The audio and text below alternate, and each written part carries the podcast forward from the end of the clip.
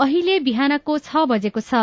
सामुदायिक सूचना नेटवर्क सीआईएनबाट अब प्रसारण हुँदैछ साझा खबर।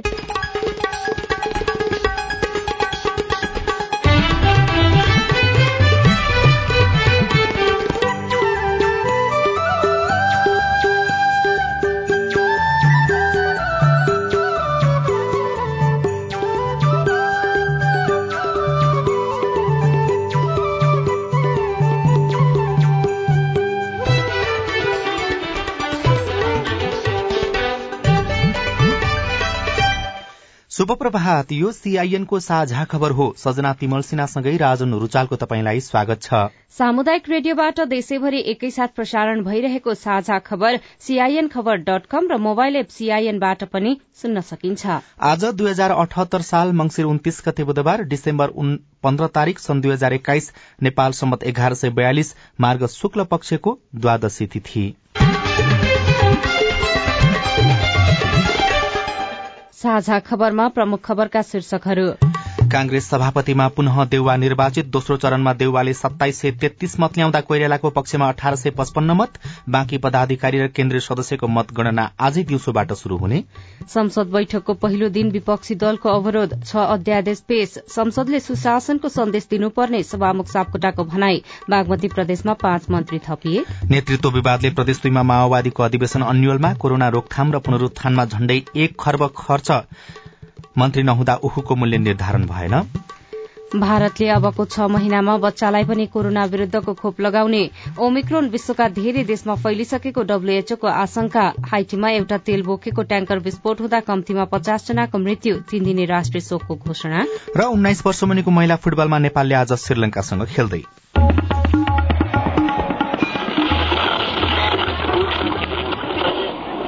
रेडियो।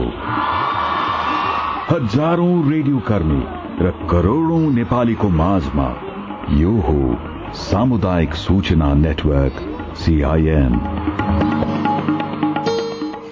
साझा खबरको सबैभन्दा शुरूमा कांग्रेस महाधिवेशन र सभापतिमा देउवा निर्वाचित भएको प्रसंग। नेपाली कांग्रेसको सभापति पदमा शेरबहादुर देउवा पुनः निर्वाचित हुनुभएको छ। राति आएको मत परिणाम अनुसार देउवाले सत्ताइस सय तेत्तीस मत ल्याउनु भएको छ।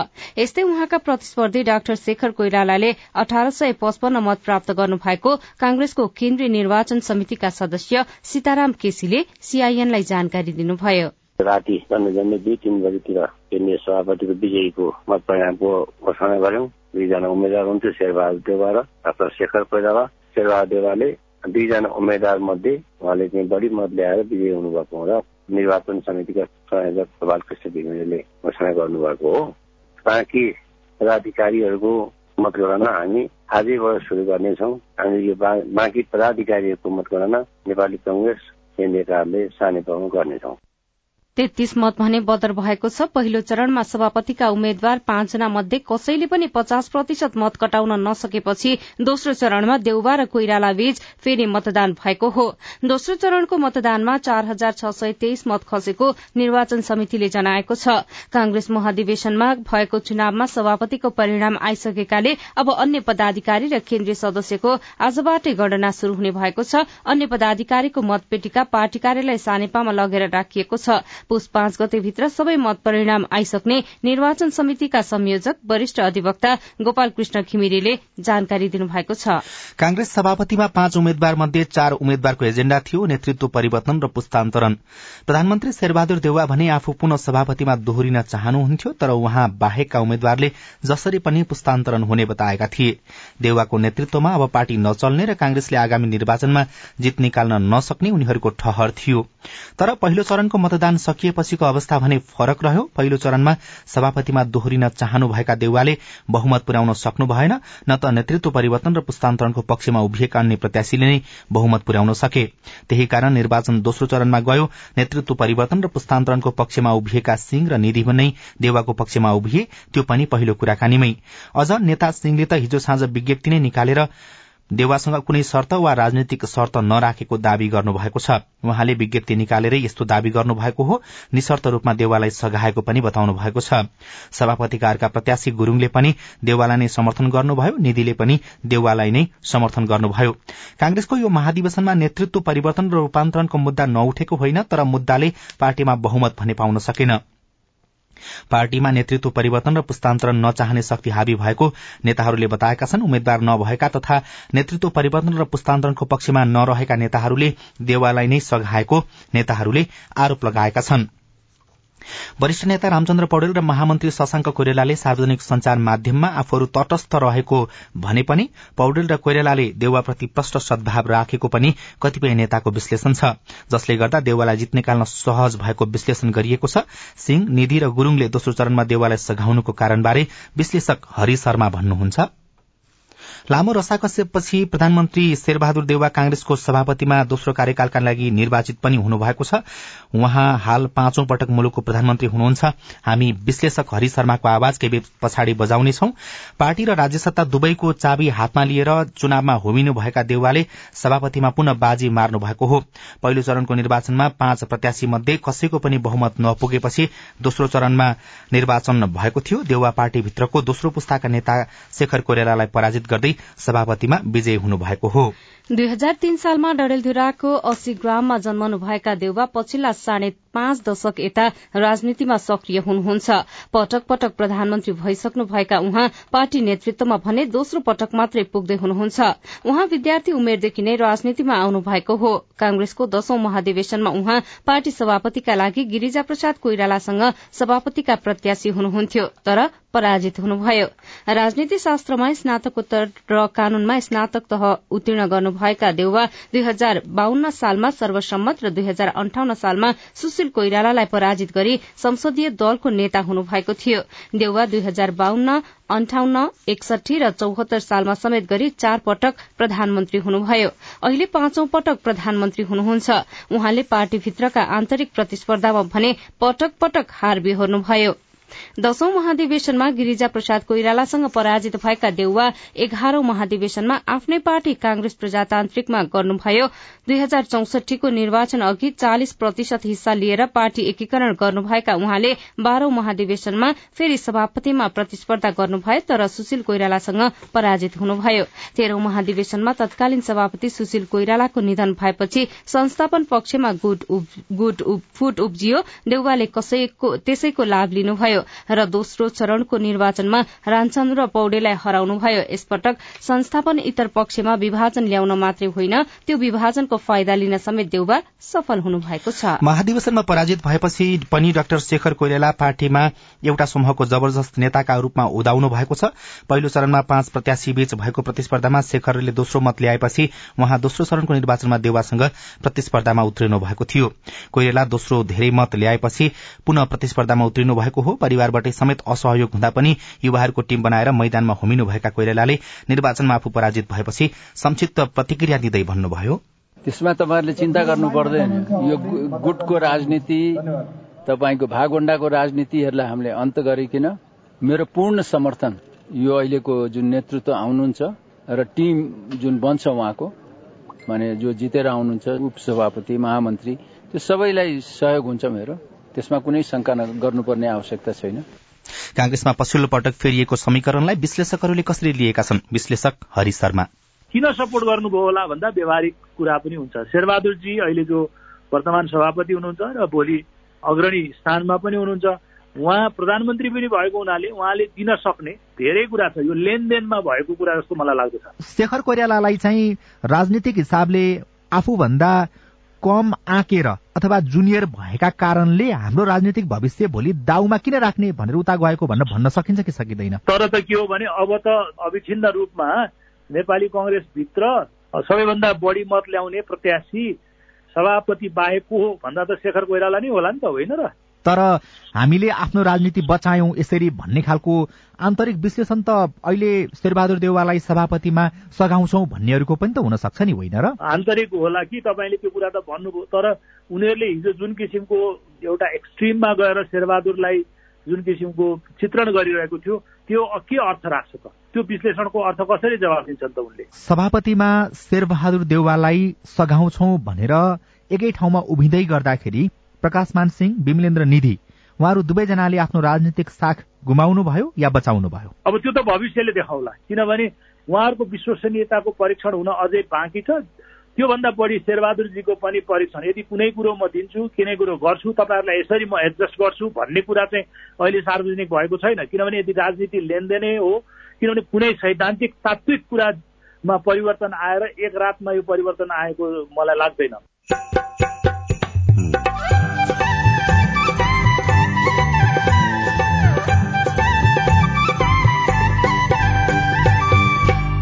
सामुदायिक सूचना नेटवर्क सीआईएन मार्फत देशभरि प्रसारण भइरहेको साझा खबरमा शिक्षकलाई राजनीतिबाट टाढा राख्ने उपाय के होला? शिक्षक प्राध्यापकहरूले के बुझेका छन् भनेर भन्दै यिनीको पछि लाग्यो भन्दै हाम्रो सुरक्षा पनि छ हाम्रो पदोन्नति पनि छ पाउने मान सम्मान पनि यसैमा छ भन्ने शिक्षकले पनि बुझेका छन् संसद बैठकको पहिलो दिन विपक्षी दलको अवरोध छवटा अध्यादेश पेश बागमती प्रदेशमा पाँचजना मन्त्री थपिए लगायतका खबर बाँकी नै छन्। सीआईएनको साझा खबर सुन्दै गर्नुहोला। यही मंगिर महिनादेखि नेपालका सबै जिल्ला र स्थानीय तहहरूमा अठार वर्ष र सोभन्दा माथि उमेर समूहका सबैलाई कोविड उन्नाइस विरुद्धको खोप दिइँदैछ। त्यसैले खोप लिन बाँकी अठार वर्ष उमेर माथिका सबै व्यक्तिहरूले आफ्नो नजिकैको खोप केन्द्रमा गई कोविड उन्नाइस विरुद्धको खोप लिनुहोस्। खोप सञ्चालन मिति स्थानको बारेमा नजिकको जिल्ला स्वास्थ्य कार्यालय नगरपालिका तथा गाउँपालिकाको कार्यालय वा स्वास्थ्य संस्थाबाट जानकारी लिन सकिन्छ। तुरन्त सम्पर्क गरी अनिवार्य खोप लिनुहोला गर्भवती भएको चार महिनादेखि सबै गर्भवती महिलाहरूलाई पनि यी खोपहरू लिन सिफारिस गरिएको छ। निर्धक्क खोप लिऊ र सुरक्षित बनौ विश्व स्वास्थ्य संगठनद्वारा आकस्मिक प्रयोगका लागि अनुमति प्राप्त यी खोपहरू प्रभावकारी र सुरक्षित छन्। कोभिडबाट बच्न र बचाउन घरबाट बाहिर जाँदा अनिवार्य मास्क लगाउने बेला बेलामा साबुन पानीले मिची मिची हात धुने र अर्को व्यक्तिसँग भेटघाट गर्दा कम्तीमा दुई मिटर दूरी कायम गर्न नभुलौ। हालसालै विश्वमा कोभिड उन्नाइसको नयाँ प्रकार देखा परेको सन्दर्भमा कोभिड उन्नाइस विरुद्धको खोप लिनु र जनस्वास्थ्यका मापदण्डको पालना गर्नु अझ जरुरी भएको छ। नेपाल सरकार स्वास्थ्य तथा जनसङ्ख्या मन्त्रालय स्वास्थ्य सेवा विभाग परिवार कल्याण महाशाखा विश्व स्वास्थ्य संगठन र युनिसेफद्वारा जनहितमा जारी। म जस्तो हिंसा पीडित महिलाले भोगेको हिंसा र विभेदको अन्त्यका लागि स्थानीय सरकारले अझै धेरै गर्न बाँकी छ। हामी जस्ता बालबालिका पनि सरकारबाट धेरै आशा गरेका छौ। स्थानीय सरकार आएपछि हामी जस्ता अपङ्गता भएका व्यक्तिहरूले पनि सेवा सुविधा पाउन थालेका छौ। स्थानीय सरकार र सरोकारवालाहरूले त हामीलाई सधैँ सम्झाउनु पर्छ नि हिंसाको अन्त्य र सबै प्रकारको विभेदको अन्त्यको नारा मात्र होइन हाम्रो सहभागिता र नेतृत्वमा हाम्रा लागि स्थानीय सरकारले कार्यक्रम बनाउनु पर्दछ।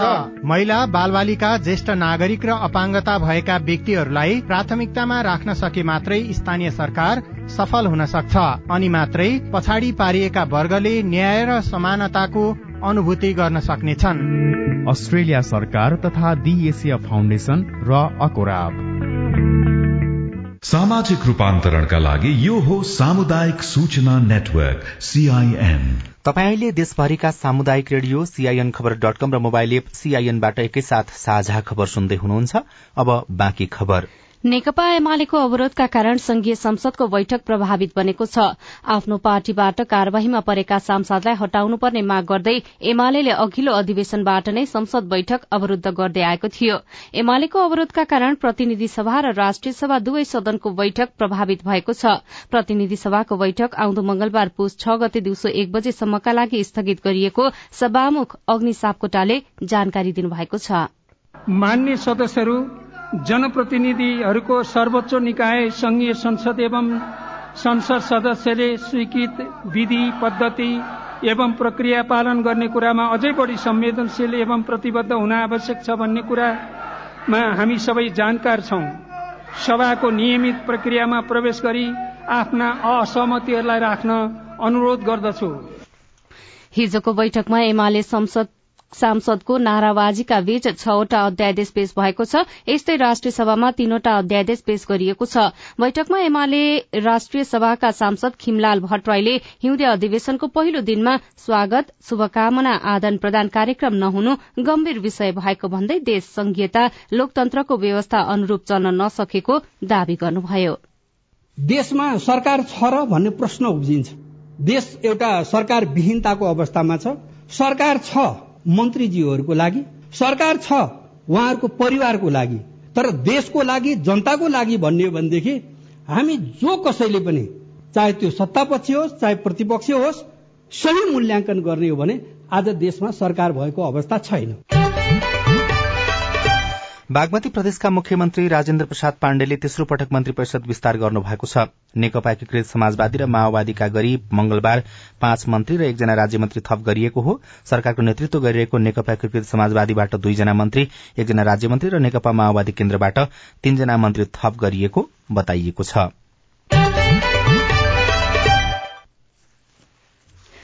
अब भने आज काठमाण्डुमा प्रकाशित पत्र पत्रिकाको पालो भएको छ। कोविड रोकथाम र पुनरुत्थानमा झण्डै एक खर्ब खर्च शीर्षकमा नयाँ पत्रिका दैनिकले अर्थ पृष्ठमा छापेको छ खबर। सरकारले कोविडको रोकथाम नियन्त्रण उपचार कोरोना विरूद्धको खोप र आर्थिक पुनरुत्थानमा समेत गरी नब्बे अर्ब भन्दा बढ़ी खर्च गरेको छ। कोविड उन्नाइसको खोप बाहेक नै सरकारले छप्पन्न अर्ब उनातिस करोड़ सड़चालिस लाख रूपियाँ खर्च गरेको प्रतिवेदन सार्वजनिक गरेको छ। त्यस्तै खोपमा अहिलेसम्म पैंतिसदेखि चालिस अर्ब खर्च भएको अर्थ मन्त्रालय स्रोतले जनाएको छ जुन खर्च हालसम्म सार्वजनिक गरिएको छैन। अर्थ मन्त्रालयले सार्वजनिक गरेको कोविड उन्नाइस active response and expenditure support programme नामक प्रतिवेदनका अनुसार कोविड उन्नाइस शुरू भएको आर्थिक वर्ष दुई हजार छयत्तर सतहत्तरमा तेह्र अर्ब पचहत्तर करोड़ र आर्थिक वर्ष दुई हजार सतहत्तर अठहत्तरमा बयालिस अर्ब त्रिपन्न त्रिपन्न करोड़ रूपियाँ खर्च भएको हो। गत असार मसान्तसम्ममा सरकारले कोविड केन्द्रित स्वास्थ्य सेवा सामाजिक सुरक्षा तथा सहायता र आर्थिक पुनरुत्थानका लागि सड़चालिस करोड़ एकाउन्न लाख अमेरिकी डलर सवा छप्पन्न अर्ब रूपियाँ बराबर रकम खर्च गरेको छ। यस्तै आन्तरिक ऋण नउठाउनु सकारात्मक भएको अर्थविदले बताएको खबर आज कारोबार दैनिकले छापेको छ। बजारमा तरलताको अभाव समस्या भइरहेको समयमा सरकारले आन्तरिक ऋण नउठाएर सुझबुझपूर्ण काम गरेको अर्थविदहरूले बताएका छन्। चालू आर्थिक वर्षको पाँच महिना बित्नै लाग्दा समेत सरकारले आन्तरिक ऋण उठाएको छैन। सरकारले चालू वर्षमा दुई खर्ब पचास अर्बको आन्तरिक ऋण उठाउने लक्ष्य लिएको छ। अहिलेदेखि नै आन्तरिक ऋण नउठाई आर्थिक वर्षको अन्त्यतिर एकैपटक उठाउँदा त्यसले पुनः तरलताको समस्या ल्याउने आशंका उत्पन्न भइरहेको समयमा केही समय पर्खिएर ऋण उठाउनु नै उत्पन्न उपयुक्त हुने अर्थविदहरूको तर्क छ। सरकारले तत्काल ऋण पत्र जारी गरे त्यसले मुख्य मुद्रा प्रदाय बढ़ाउने भन्दै पूर्व अर्थ सचिव रामेश्वर खनाल तरलताको समस्या समाधान नहुने बेलासम्म कुर्नु नै उत्तम विकल्प रहेको बताउनुहुन्छ। यस्तै नयाँ पत्रिका दैनिकले मन्त्री नहुँदा उखुको मूल्य निर्धारण नभएको खबर लेखेको छ। कृषि तथा पशुपन्छी विकास मन्त्री महेन्द्र राय यादव गृह जिल्ला सहित तराई निस्कदा उखुको न्यूनतम समर्थन मूल्य सिफारिश हुन सकेको छैन। उखु काट्न एक महिना ढिलाइ भइसक्दा समेत कृषि मन्त्रालयले मूल्य निर्धारण नगरिदिँदा किसान र चिनी उद्योगी दुवै मर्कामा परेका छन्। किसान र उद्योगीको प्रतिनिधिसँग गत हप्ता छलफल गरी मन्त्रालयले शुक्रबारसम्म मन्त्री परिषदबाटै निर्णय गराई उखुको न्यूनतम समर्थन मूल्य कार्यान्वयन गर्ने बताएको थियो। तर मन्त्री यादवको व्यस्तताले आगामी हप्ता मात्रै मूल्य निर्धारण हुने र त्यसपछि मात्र उखु काट्न शुरू हुने भएको छ। त्यस्तै नयाँ पत्रिका दैनिकमा नेतृत्व विवादले प्रदेश दुईमा माओवादीको अधिवेशन अन्यलमा शीर्षकमा खबर लेखिएको छ। माओवादी केन्द्रको प्रदेश दुईको अधिवेशन पच्चीस मंगिरमा जनकपुर धाममा उद्घाटन भए पनि बन्द सत्र अगाडि बढ़न सकेको छैन। प्रदेश दुई भित्रका छत्तीस स्थानीय तहमा विवाद समाधान नभएकाले बन्द सत्र अगाडि बढ़न नसकेको बताइएको छ। त्यस्तै पदाधिकारी बिने सुदूरपश्चिमको प्रदेश कमिटि घोषणा भएको छ भने कर्णालीमा चार दिनसम्म पनि नेतृत्व चयन हुन नसकेको खबरमा भनिएको छ। अनि नेपाल समाचार दैनिकको पहिलो पृष्ठमा केन्द्र र प्रदेशको कानूनको अभावमा स्थानीय तह अप्ठ्यारोमा शीर्षकमा खबर लेखिएको छ। केन्द्र र प्रदेशको कानूनको अभावमा स्थानीय तहले स्वयं कानून बनाउन नसकेका कारण त्यसको कार्यान्वयन गर्न सहज नभएको सरकारवालाले बताएका छन्। झण्डै पाँच वर्षको अनुभवको निचोड़ निकाल्दै स्थानीय तहका पदाधिकारीले संघ र प्रदेशको अधिकार स्पष्ट उल्लेख गरी कानून नबनाएकाले संविधानले दिएको अधिकार प्रयोग गर्न स्थानीय तहले कानून बनाउँदा त्यसको कार्यान्वयनमा अनेक समस्या देखिएको बताएका हुन्। खबरमा उल्लेख गरिएको छ। साझा खबरमा अब हेलो सिआइएन सीता शर्माबाट। नमस्कार म नन्दु महतो परोहा नगरपालिका वार्ड नम्बर तीन तेजापाकर दुई नम्बर प्रदेशदेखि बोल्दैछु। हामी दुई दम्पति नै दृष्टिविहीन छौँ र हामीसँग दुईटा नानी पनि छ। र हामी चाहिँ नेपाल सरकारले व्यवस्था गरेको स्वास्थ्य बिमा चाहिँ हामी गर्न चाहन्छौ। अनि स्वास्थ्य बिमा गर्नको लागि म हस्पिटलमा बुझ्दाखेरि निलो कार्ड भएको व्यक्तिलाई निशुल्क हुँदैन भन्ने त्यहाँबाट कुरा आयो। अब वास्तवमा निलो कार्ड हुनेलाई यो निशुल्क उपलब्ध छ कि छैन? अथवा रातो कार्डवालालाई मात्रै निशुल्क शुल्क छ भने किन यस्तो विभेद गरिएको यसको बारेमा जान्न पाए भए हुन्थ्यो। तपाईँको जिज्ञासा हामीले स्वास्थ्य बिमा बोर्डका वरिष्ठ प्रशासक माधव प्रसाद लम्साल सामु राखेका छौं। हालसम्मको अवस्थामा विद्यमान ऐन र नियमले ज्येष्ठ नागरिक र रातो कार्ड होल्डर लगायतको तोकिएको छ। अहिले हामीले दिन सक्ने भनेको निशुल्क गर्ने भनेको रातो कार्ड होल्डरलाई मात्रै हो। निलो कार्डको लागि ऐन र नियम नै संशोधन गर्नुपर्ने हुन्छ। नियममा संशोधन भएपछि हामीले गर्न सक्छौँ। अहिलेसम्मको नियमले रातो कार्ड होल्डरलाई निशुल्क बिमित गरिन्छ।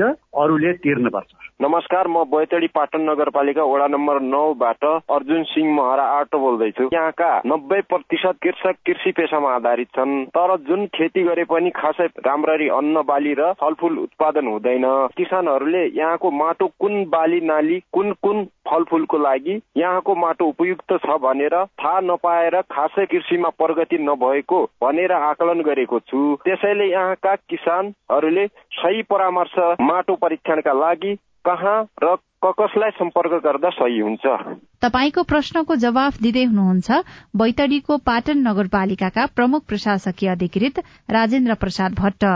माटो परीक्षणको लागि हाम्रो यहाँ पाटन नगरपालिका कृषि शाखामा सम्पर्क गर्नु पर्यो हामीसित प्राविधिकहरू छन्। त्यसका लागि हामी फिल्डमै अथवा तिनीहरूले हामीले भने अनुसार माटो यदि ल्याउने हुन् भने यतै पनि हामी परीक्षण गर्न सक्छौँ। नभए हामी त्यहीँ गएर पनि कसरी गर्न सकिन्छ हामीसित प्राविधिक छ हामीसित त्यो प्रविधि छ। उहाँले यहाँ कृषि शाखामा हाम्रो पाटन नगरपालिकामा सम्पर्क गर्यो भने त्यो समस्या समाधान हुन्छ। तपाईँ जुनसुकै बेला हाम्रो टेलिफोन नम्बर शून्य एक बान्न साठी छ चार छमा फोन गरेर आफ्ना प्रश्न प्रतिक्रिया र गुनासो रेकर्ड गराउन सक्नुहुनेछ। साझा खबरमा देशको खबर। भारत सरकारले अबको छ महिनामा बाल बालिकाको लागि पनि कोरोना भाइरस विरूद्धको खोप लगाउने तयारी गरेको छ। सिरम इन्स्टिच्यूट अफ इण्डियाका प्रमुख कार्यकारी अधिकृत अदार पुनावालाले यसबारेमा जानकारी दिनुभएको हो। उहाँले अबको छ महिनाभित्र बाल बालिकाको लागि कोरोना विरूद्धको खोप नोवा भ्याक्स उद्घाटन गर्ने बताउनु भएको छ। तीन वर्ष माथिका बाल बालिकामा गरिएको परीक्षण सफल भएका पनि उहाँले जानकारी दिनुभएको छ। विश्व स्वास्थ्य संगठन डब्ल्यूएचओले कोरोना भाइरसको नयाँ स्वरूप ओमिक्रोन विश्वका धेरै देशमा फैलिसकेको आशंका व्यक्त गरेको छ। अहिलेसम्म सतहत्तर देशमा पुष्टि भएको ओमिक्रोन अरू धेरै देशमा पनि फैलिसकेको हुन सक्ने डब्ल्यूएचओले आशंका व्यक्त गरेको हो। र क्यारेबियन देश हाइटीमा एउटा तेल बोकेको ट्याङ्कर विस्फोट हुँदा कम्तीमा पचास जनाको मृत्यु भएको छ। उत्तरी हाइटी स्थित तेल बोकेको ट्याङ्कर विस्फोट भएको अन्तर्राष्ट्रिय संचार माध्यमले जनाएका छन्। घटनापछि प्रधानमन्त्री एरियल हेनरीले तीन दिने राष्ट्रिय शोकको घोषणा गर्नुभएको छ। साझा खबरमा अब खेल खबर। साफ उन्नाइस वर्ष मुनिको महिला फुटबल च्याम्पियनशीपमा नेपालले आज श्रीलंकासँग खेल्दैछ। बंगलादेशको ढाकामा हुने यो खेल दिउँसो पाउने तीन बजे शुरू हुनेछ। नेपालले पहिलो खेलमा बंगलादेशसँग गोलरहित बराबरी खेल्दै अंक बाँडेको थियो। र पाकिस्तानले दोस्रो टी ट्वेन्टीमा वेस्ट इण्डिजलाई हराएको छ। कराचीमा राति भएको खेलमा वेस्ट इण्डिजलाई नौ रनले हराउँदै पाकिस्तानले तीन खेलको सिरिज एक खेल अघि नै जितेको छ। पाकिस्तानले दिएको एक सय बहत्तर रनको लक्ष्य पछ्याएको वेस्ट इण्डिजले बीस ओभरमा अल आउट हुँदै एक सय त्रिसठी रन मात्र बनाउन सक्यो। यसअघि पहिले ब्याटिङ गरेको पाकिस्तानले बीस ओभरमा आठ विकेट गुमाएर एक सय बहत्तर रन बनाएको थियो। शिक्षकहरू आफै राजनीतिमा आउँछन् कि ल्याइन्छ? रेडियो कुराकानी स्वस्थ जीवनशैली सम्बन्धी सन्देशहरू खबर र कार्टुन पनि बाँकी नै छ। सीआईएनको साझा खबर सुन्दै गर्नुहोला।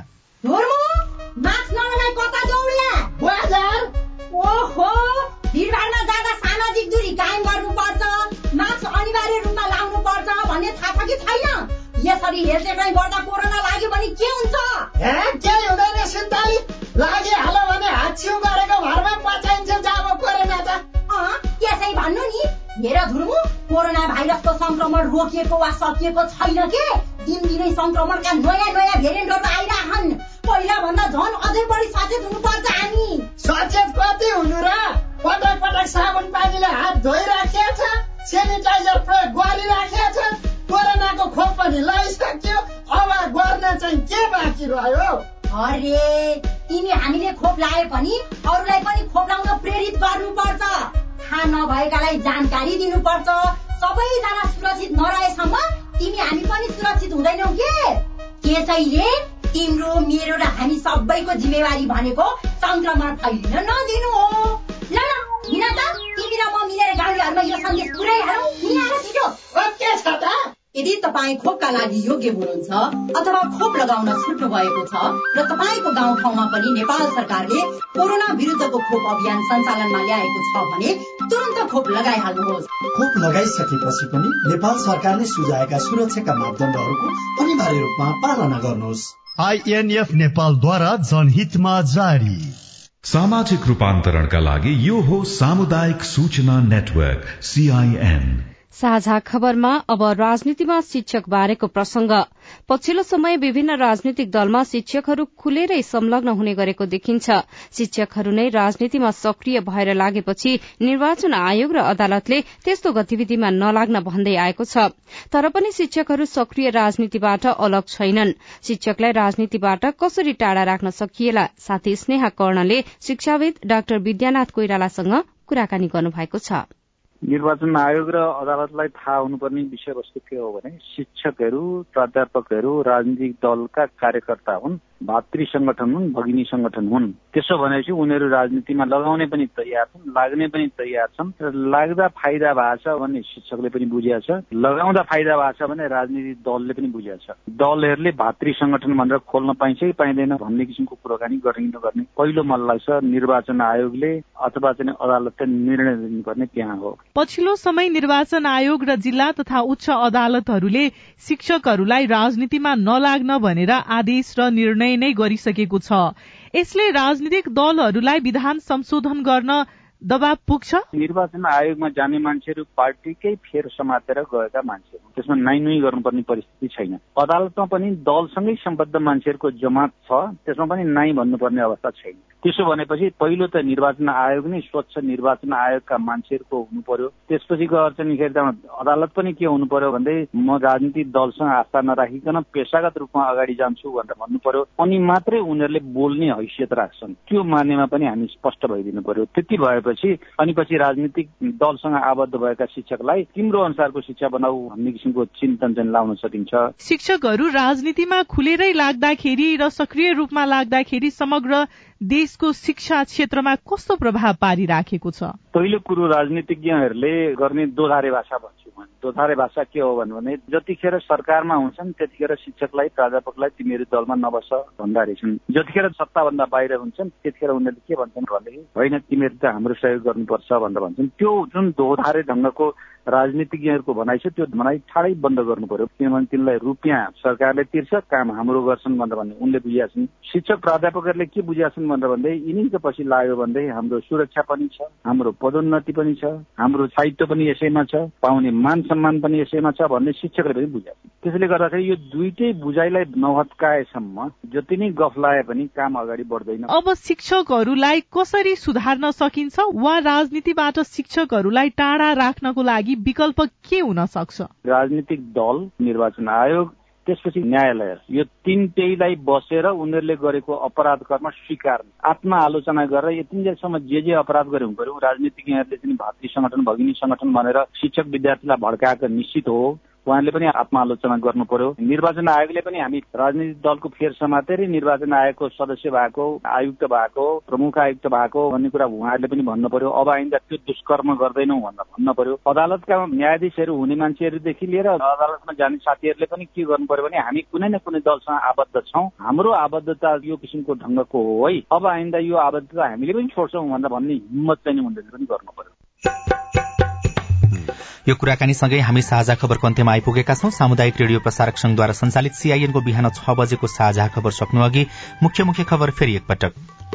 कांग्रेस सभापतिमा पुनः देउबा निर्वाचित। दोस्रो चरणमा देउबाले सत्ताइस सय तेत्तीस मत ल्याउँदा कोइरालाको पक्षमा अठार सय पचपन्न मत। बाँकी पदाधिकारी र केन्द्रीय सदस्यको मतगणना आजै दिउँसोबाट हुने। संसद बैठकको पहिलो दिन विपक्षी दलको अवरोध छ अध्यादेश पेश। संसदले सुशासनको सन्देश दिन सक्नुपर्ने सभामुख सापकोटाको भनाई बागमती प्रदेशमा पाँचजना मन्त्री थपिए।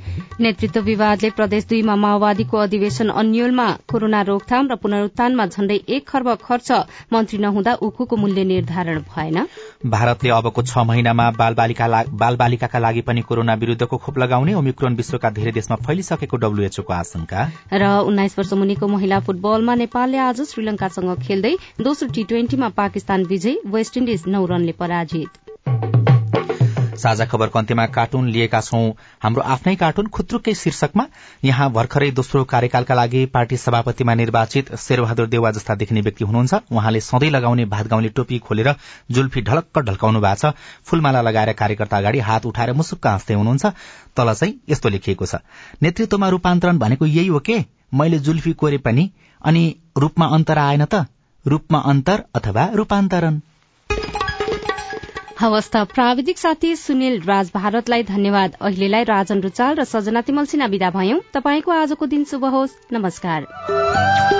यसपछि देशभरिका सामुदायिक रेडियोबाट कार्यक्रम संवाद प्रसारण हुनेछ। सुन्ने प्रयास गर्नुहोला।